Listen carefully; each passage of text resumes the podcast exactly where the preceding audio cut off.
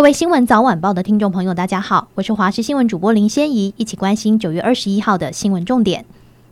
首先关心天气，未来天气大致可分为两个阶段。从周五到下周一，东北风较弱，北海岸东北部有局部短暂雨；而下周二以后，低压带靠近，加上东北季风增强，水汽增加，北部东半部降雨几率提高。而中秋节当天午后，新竹以北、宜花都有雨，连假期间天气都不稳定。另外，本周末可能有热带低压发展，但后续成台几率不高。台中市两家业者受到中央畜产会委托，把从土耳其、巴西的进口蛋制成冷冻杀菌液蛋，并依照畜产会指示，产地改标为台湾，却遭到台中市卫生局查获，并移送法办。农业部次长杜文珍今天再度致歉，表示会对畜产会加强监督，对于检调追查，业者可以就事实陈述，该调查就调查。杜文珍解释，六月初中央畜产会把鸡蛋转成冷冻液蛋，根据过往实质转型标示模式，产地改标为台湾。后来七月跟食药署确认应该标示原产地国家，得知实质转型认定与食药署有误差后，畜产会便立即通知加工业者务必依照法规标示，之前已标示的要改标，之后的一律依照来源鸡蛋国家标示。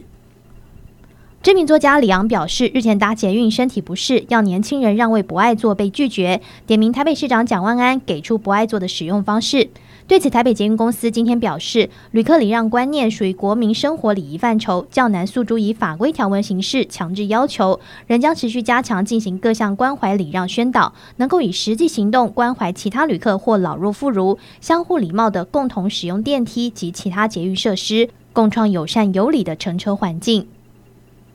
国民党总统参选人侯友谊近日访美接受彭博专访，谈到与中国恢复关系、提高台湾国防预算以及保护台湾半导体产业等。关于九二共识，侯友谊表示，他有责任保护台湾人民的生命安全，需以加强自卫能力优先。针对是否会与中国国家主席习近平会面，他则说，如今与马英九时代不同，两岸当前最需要的是关系稳定。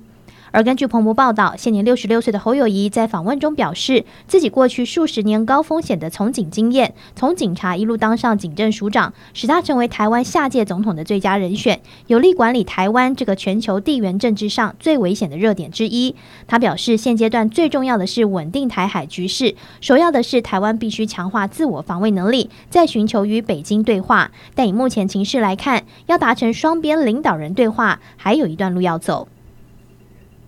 随着美国联准会于二零二二年启动快速升息循环，科技类股在去年的表现也受到债券利率上升的冲击。正面消息是，法国巴黎资产管理看到科技股的盈余快速成长，也很快对其股价产生了支持效果。法巴科技创新股票基金看好六大科技创新主题，包含云端运算、人工智慧、物联网、自动化、新兴主题与基础科学技术。